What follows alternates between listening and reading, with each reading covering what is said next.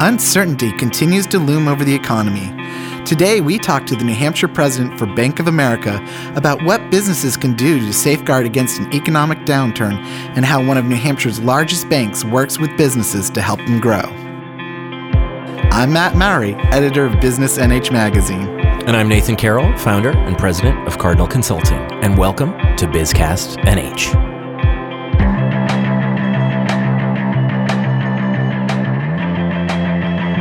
Matt, happy Valentine's Day. Well, happy Valentine's Day. I didn't get you anything, and I apologize. That's okay. Okay. Then, then, then you and my wife and I are all in sync.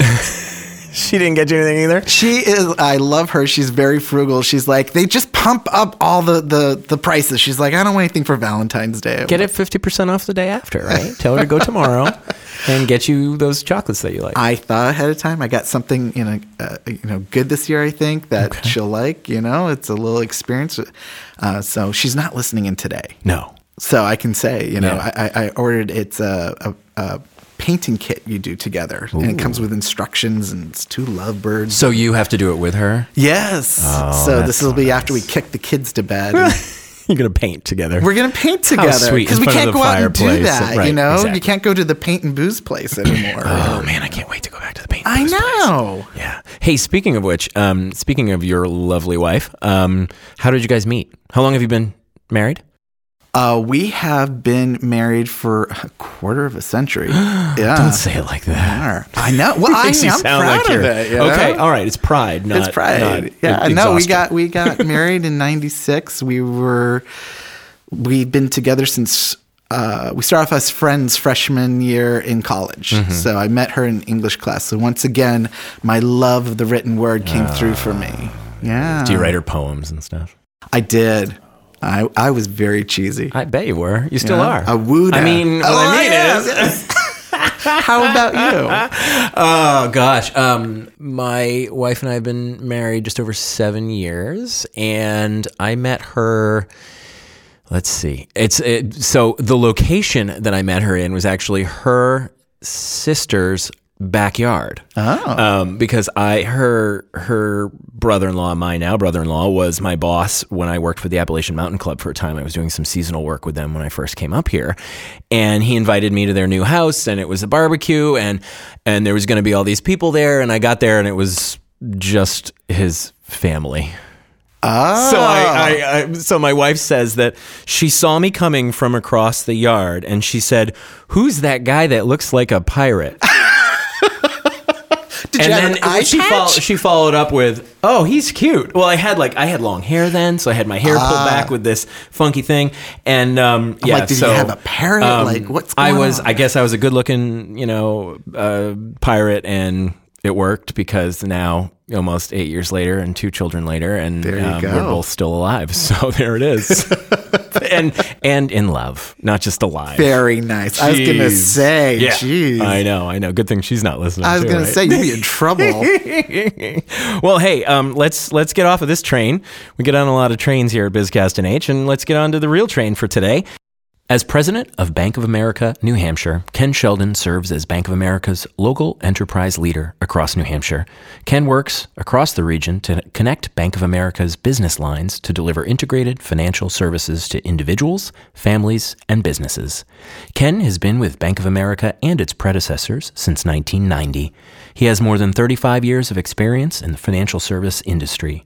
Ken is active in community, currently serving as an executive board member of the New Hampshire Bankers Association, an executive board member of the New Hampshire Business and Industry Association, and board chair for Waypoint. He has also served on the boards of the Boys and Girls Club of Greater Nashua, the Friends of the Children's Hospital at Dartmouth, and the NH Business Committee for the Arts. Ken's formal education includes a BS in finance and math from Babson College and an MBA from Bentley College. Ken Sheldon, it's great to have you. And um, before we get too far in, I need to remind our listeners that you are not the Ken Sheldon, aka Fred Marple from Frost Heave. So we're just going to take that and leave that right over here. Just clear it up. But what we really want to get into is um, is not only about you, but the the Bank of America presence here in New Hampshire. Um, and so would love to hear from you, you know, that, that elevator pitch, as it were, that you give when you're talking about the bank and, and what you're doing here in New Hampshire. Great. Thanks, Nathan. It's, it's great to be here with you and Matt today. Um, you know, Bank of America is a long-standing presence here in New Hampshire. We uh, date back to 1851 uh, with the old Indian Head Bank, and then uh, became Fleet, and then mm. Bank of America back in about 2004. Um, I'm honored to be the uh, market president for Bank of America here. I've had this role since uh, about 11 years ago. And I got to point out, Matt was my first interview back uh, 11 years ago wow. and did a phenomenal job. And uh, really appreciate his connectivity to the business community here in, in New Hampshire. Absolutely. Well, thank you. It's a, it's a mutual admiration society. So, um, and, and Ken, I mean, as you know, the leader of one of the state's largest banks, you have a front row seat to the economy. You're seeing all these sectors and what their needs are and such. And I know, you know, Bank of America, you have access to all these economists as well. Can you talk a bit about, you know, what um, are the the economic trends that Bank of America is keeping a close eye on that could be impacting your customers moving forward this year? Interesting question. I, I think uh, just to point out that we work with clients across the spectrum. So you think of our consumer division, you think of our Merrill Lynch and private bank divisions with wealth management, and you think about the commercial and the business sector uh, that we work with. So we hear from a lot of these different sectors around what's going on in the economy, what are their challenges, how they deal with those challenges. And the big economic trends are, as you would expect, driven around the pandemic. The ripple effects from that pandemic have been much broader and much more long lasting, I think, than anybody had anticipated. So the health part of it is obviously a major concern. Um, keeping your employees safe is a major concern. People have changed the way they do business in order to keep their employees safe, and we've been we've been part of that trend. The more recent trends that we're seeing that are kind of the outer ripples of what's going on is the inflation that we're seeing in the economy now in supply chain problems, and then the workforce. So we've seen a fair amount of occupational burnout. You've seen some, uh, they call it the great resignation. I'm not sure if it's a permanent situation or temporary, but, um, but a lot of our um, businesses that we work with are facing that today. So those are the major economic trends. How you work with them, work around them, different companies, different people have different strategies to do that. And so we're, um, we're hearing a lot of those. We can get into a little bit more detail about some of those things um, later on in this uh, discussion. Yeah. Yeah, neat. I um I heard it recently called not the great uh, resignation, but the great sabbatical, which means that they're they're coming back. But you know, it's going to be a while. We'll see. Um, so tell me this though. So how does Bank of America, that's a bank with a, nas- a nationwide presence, integrate into and serve New Hampshire communities? Okay, that's a good point. I mean, you got to do it through your people, yeah. right? So, fortunately, the bank um, inspires us to do that along the way. So, mm-hmm. they give you uh, so many hours a month to volunteer, paid for by the bank. Uh, we have a number of internal networks uh, that try to promote, you know, diversity and inclusion, uh, involvement in different areas. So, you might have our military service and assistance group. You might have our LGBTQ plus group. You might have an iGen uh, intergenerational group.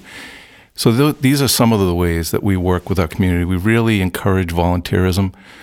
So um, in the past, I don't know, since I've been uh, market president here, we put in an average of 4,000 hours a year amongst our 300 plus employees. So that's pretty good engagement. Uh, they serve on boards, they're volunteering at the food bank, soup kitchens, local church, kids' sports teams, all kinds of things that, uh, that, that they're engaged in the community, and, and we're encouraging that. Uh, so there are a lot of things at the individual level. At the corporate level, oftentimes um, it's more about the dollars, right? How much can we support a particular organization? So we go with, through a couple of grant cycles. Uh, in 2021 alone, we were about three quarters of a million dollars uh, across the the state to different organizations. You think of uh, Waypoint and the mm-hmm. Hampshire Food Bank and the Boys and Girls Clubs and Marguerite's Place and Upper Room and things like that, where we uh, year after year after year, uh, have been consistently supporting these organizations. So they can count on us and rely on that support as they prepare their budgets and serve the constituencies that they that they serve. Speaking of that, um, you know, I want to talk about what what has been the level of need that you've been seeing coming through in terms of requests from nonprofits. Um, you know, the, it's nonprofits have played such a major role in getting uh, us through the pandemic um, and continue to you know be an important resource for for the state, and yet uh, the amount of resources available to them have been on the decline. Uh, and certainly, you know, as small businesses got hit hard, they may not have had m- as much to give. And so I think nonprofits, you know, are looking at who are the larger organizations and leaning on them more. So what does that look like for Bank of America and how have you handled those increase perhaps in requests and go about selecting how and when to support? Yeah. So again, fortunately, we've been consistent in our contributions. Actually, we've increased them in 20 and 21 in order to help um, companies and people deal with the pandemic. We have seen some increased homelessness. The housing issue is is cropped up, so we've tried to address some of that. Uh, diversity, equity, and inclusion. Uh, we've had specific funding to help that. So we've helped um, a initiative by the New Hampshire Community Loan Fund in coordination with NAACP to provide business, uh, small businesses that are minority owned uh, with additional funding and capacity building and strategic planning and some of those things. So that that is that is one area that we've really um, uh, focused on. That's amazing. Um, we're actually going to have a conversation in, a, in an upcoming episode about uh, just that with one of those leaders. So uh, that's a, a, nice little segue for folks to keep tuning in. Um, you uh, do some work, I think, across borders of states here in the region, um, and maybe this is part of that the corporate um, leading corporate social responsibility. And I'm curious um, what that entails and what the outcomes are that may affect clients or communities, as it were. So it's a it's a very broad topic. There's a lot of stuff going on in that universe, and for business owners out there, uh, you need to be thinking about how what your approach is going to be strategically. Um, there's going to be a lot of activity around climate change. Um, I think you know we talk about diversity and inclusion. I think that's part of the mm-hmm um, that governance factor. So we we break it down as many companies are now: environmental, social, and governance. And there are so many, um, you know, different rails that we can go off on. But I'll just say that uh, for Bank of America, we have committed uh, 1.25 billion dollars over the next five years. Actually, one year into it now, and that money is geared toward a number of different initiatives in that space that you asked about. So we're trying um, our, our best. We get a lot of applications in and thinking about, um, uh, you know, from the diversity and inclusion standpoint, you know, what does that mean for a company? What does it mean for our community? What does it mean for the success of future business? Um, there are uh, a number of different strategies around that topic.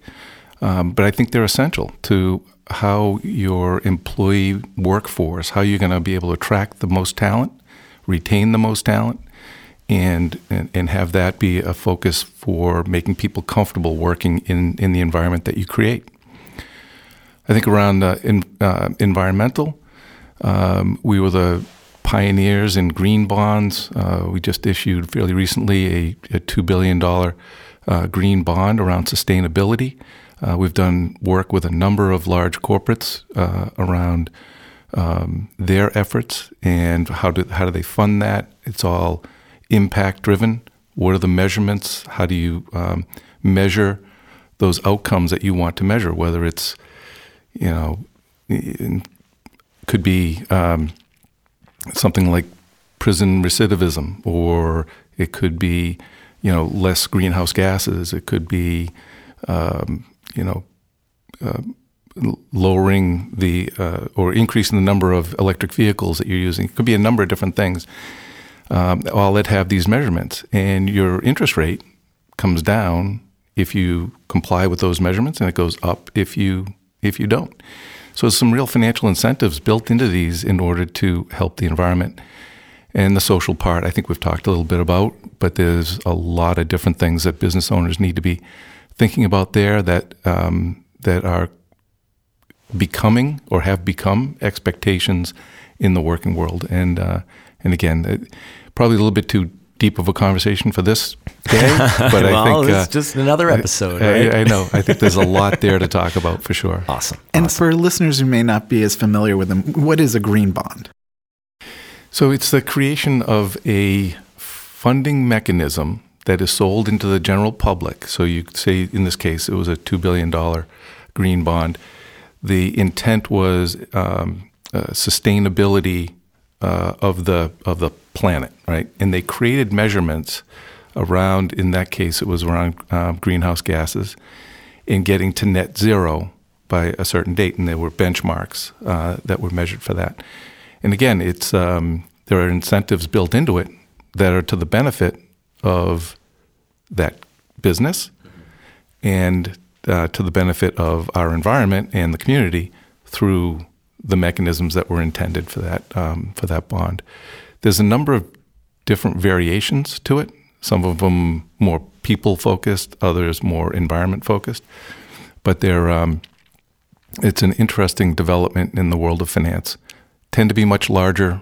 You know, you, I don't know of any New Hampshire company that would be um, you know meet those minimums because typically you're seeing kind of half a billion dollars as uh, as being the larger. But I think for the world in general, pretty great concept and something that we'll we'll see more of going forward.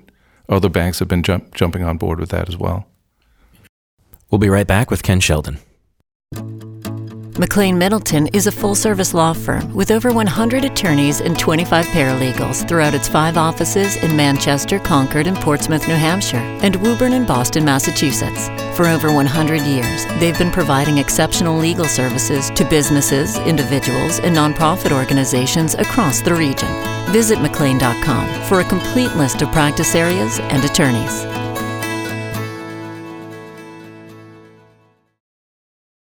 We're back with Ken Sheldon, New Hampshire president of Bank of America.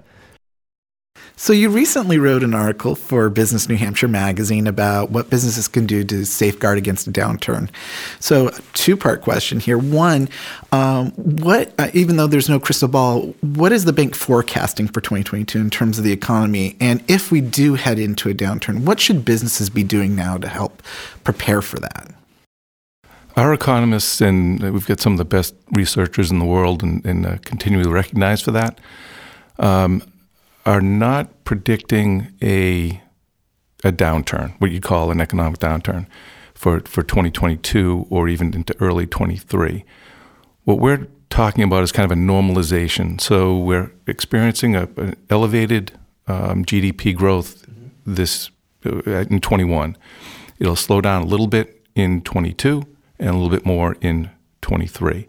So we're looking at, say, GDP growth of about 3.6 to 3.8 percent in 2022, and back down to low twos, two percent in 2023.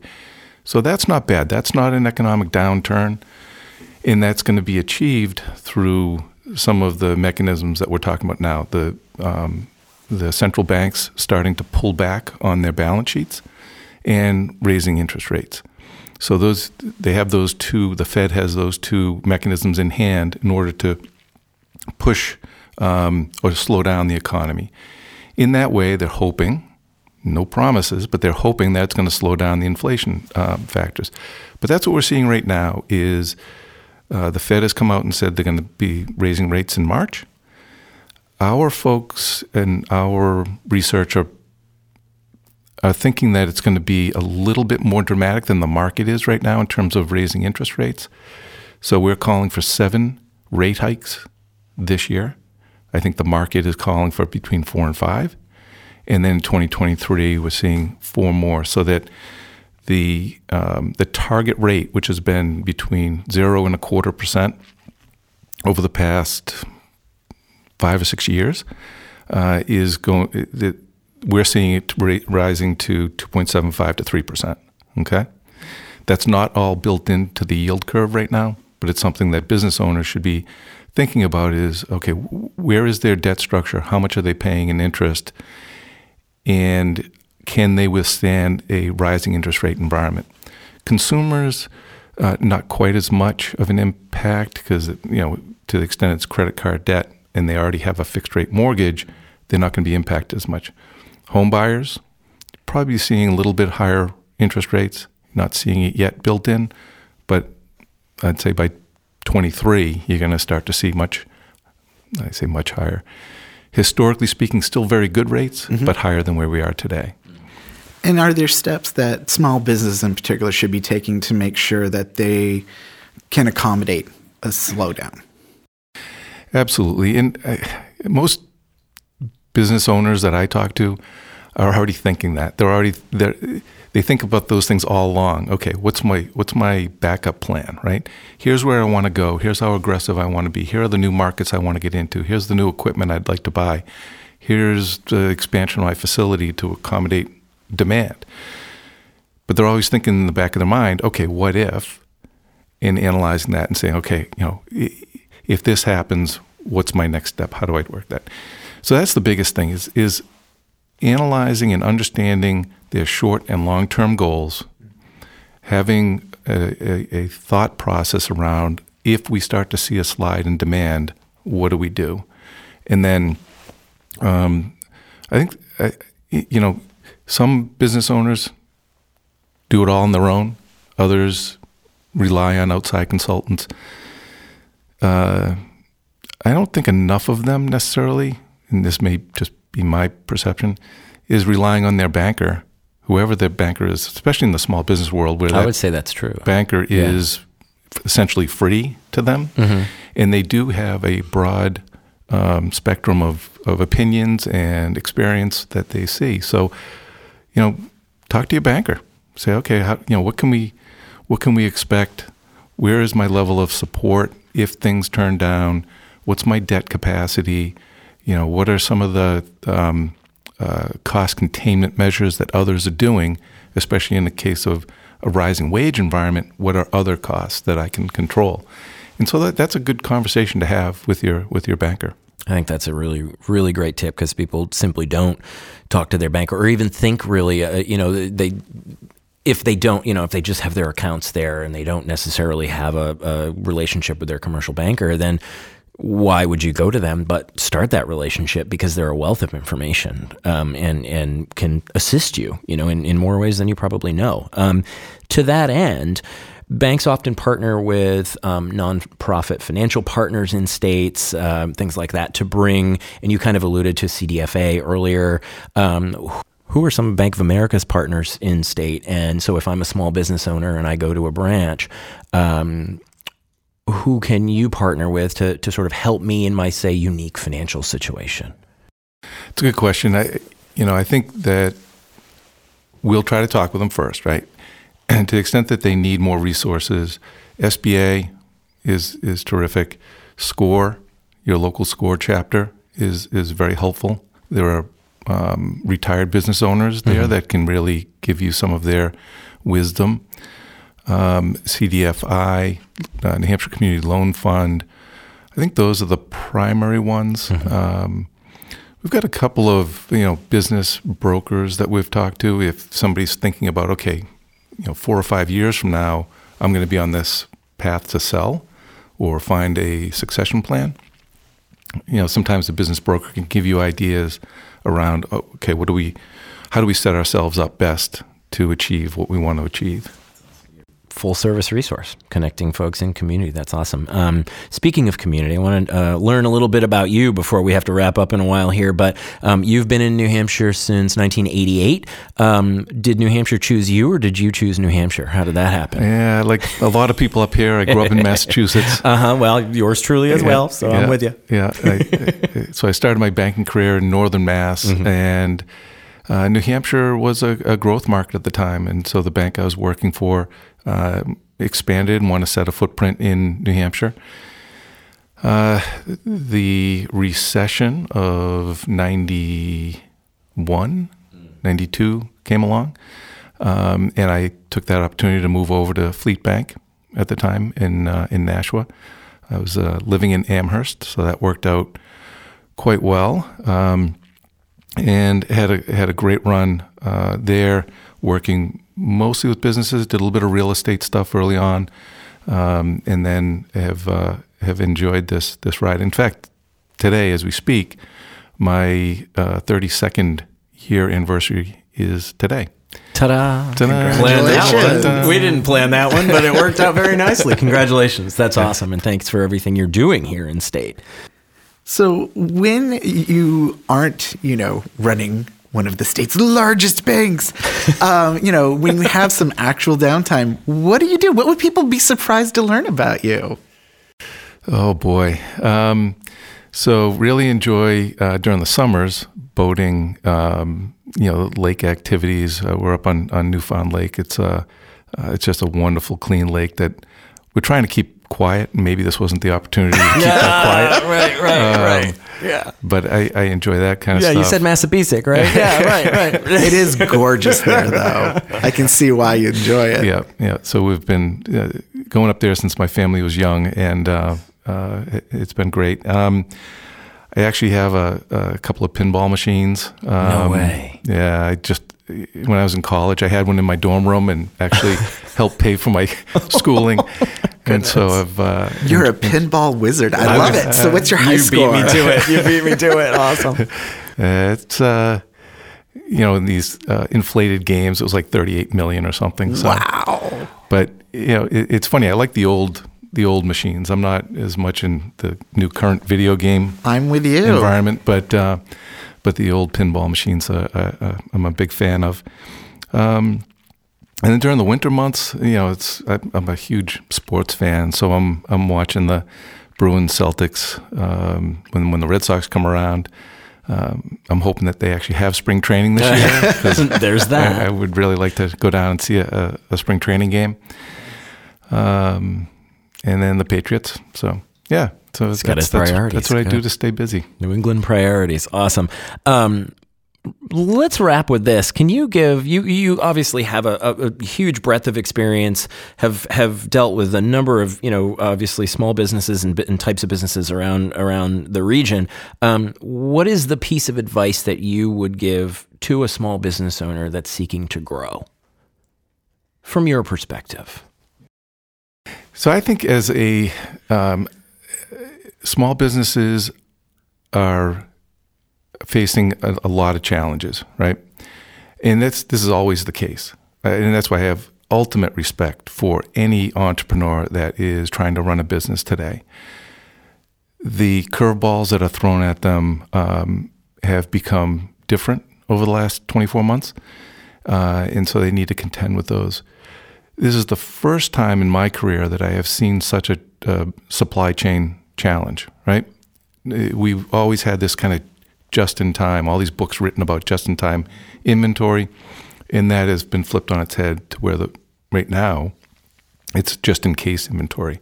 You know, we, we need it in the warehouse in order to make the product. And so that's a challenge. The employment challenge, the transportation challenge of finding drivers, uh, CDL drivers. Um, you know, all of these are creating uh, more headwinds than I think most business owners felt like they were going to experience when they go when they started going into this.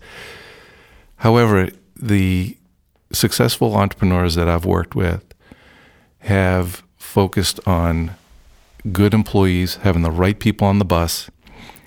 They've focused on, you know, delivering for clients, service quality, and then being flexible. You got to be nimble. I mean, we've looked at, you know, we, we got on this journey with digital, right, and moving toward digital. Probably started uh, 10, 11 years ago. And we've put a lot of money into it over the years. And we're saying, okay, you know, another five years, it will be there, right? Well, the pandemic caused that to happen in a two year span, right? It caused everybody to try to go digital, mobile check deposits, you know, mortgage, digital mortgage experiences. Um, you know, people just focused on being having the delivery on a mobile phone or on their home computer. And the remoteness of that has driven that even further. So the fact that we had built the platform and we were ready for it is extremely helpful. But it's that uh, that nimbleness, that ability to change direction um, based on whether it's a crisis or some change in the economy or change in the environment or whatever it might be, uh, is is critical. So, so for that business owner to retain that flexibility and that nimbleness um, to to move to where the customers are moving and move to where the product is going is, I think, key and essential to their success. Excellent advice. Be nimble, be flexible. Ken Sheldon, thank you so much for being nimble and flexible here at BizCast NH. Uh, Ken Sheldon is the New Hampshire president of Bank of America. Thanks again for joining us. My pleasure. Great to be here.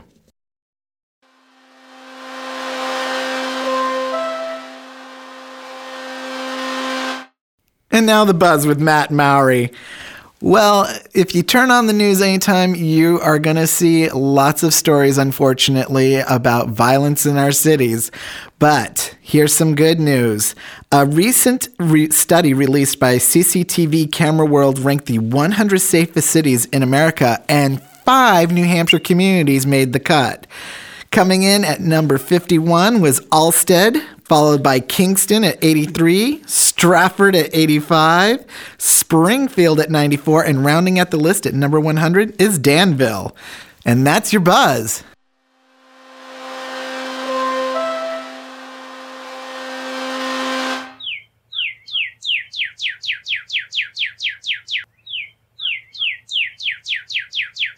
Welcome back to the Cardinal Corner. I'm Nathan Carroll. I'm a genuinely curious guy and I love root cause analysis. So, in hearing about supply chain issues over the past couple of years, I was curious. How does the cost of a shipping container increase over 500%?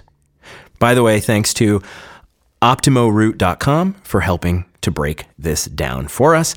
It's essentially supply and demand, but let's get into details, right? Number one, global shipping container shortage. Basically, the shipping containers that China needed to get goods to market were stuck in the region. Read into that one. Orders for new containers had been canceled early in the pandemic. Number two, the Suez Canal incident. Do we remember this one? You remember March uh, of 2021 when the Ever Given got stuck in the Suez Canal, blocking the canal for weeks and you know asking having people wondering and asking why that even happened. But regardless, that incident cost between two and four billion dollars in international trade. So your price, you feel your price going up? I think you do. Number three, COVID delays. You don't say. We've all experienced that. Guangdong, China handles 24% of China's total exports. That'll teach you not to put all your eggs in one basket. We saw a bit of that here, too, in the US, with US ports having major backups combined with the trucking issue, right? One major issue causes a trickle down effect in the supply chain, a global giant that is simply not that nimble. Thanks for joining me in the Cardinal Corner, offering instantaneous delivery of ideas and solutions. Find more at our website, cardinalconsultingnh.com, or on social at Cardinal Consulting NH. Thank you for joining us today. If you enjoyed the stories and information you heard in today's podcast, find more by subscribing to Business NH Magazine or visiting businessnhmagazine.com. I'm Matt Mowry. And I'm Nathan Carroll. BizCast NH is a joint production of Business NH Magazine and Cardinal Consulting.